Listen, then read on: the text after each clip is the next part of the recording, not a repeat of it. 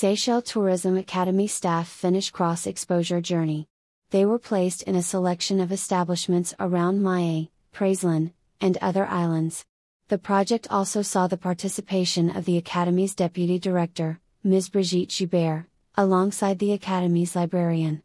The initiative aims to guarantee that the Seychelles Tourism Academy lecturers remain connected with all new developments in the tourism sector so that they may better transfer those experiences and expertise to their students in their delivery.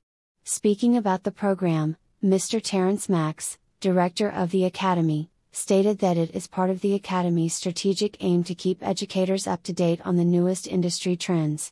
He further emphasized that this exposure would enable participants to maintain and develop their working relationships with their industry counterparts. This project is a significant step forward for us.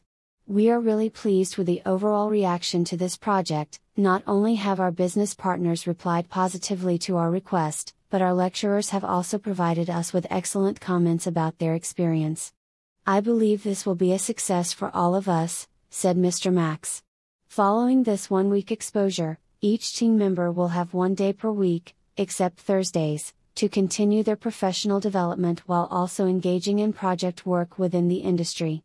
The project participants will return to the Academy on Monday, July 3, 2023, and advanced certificate classes are scheduled to resume on the same day.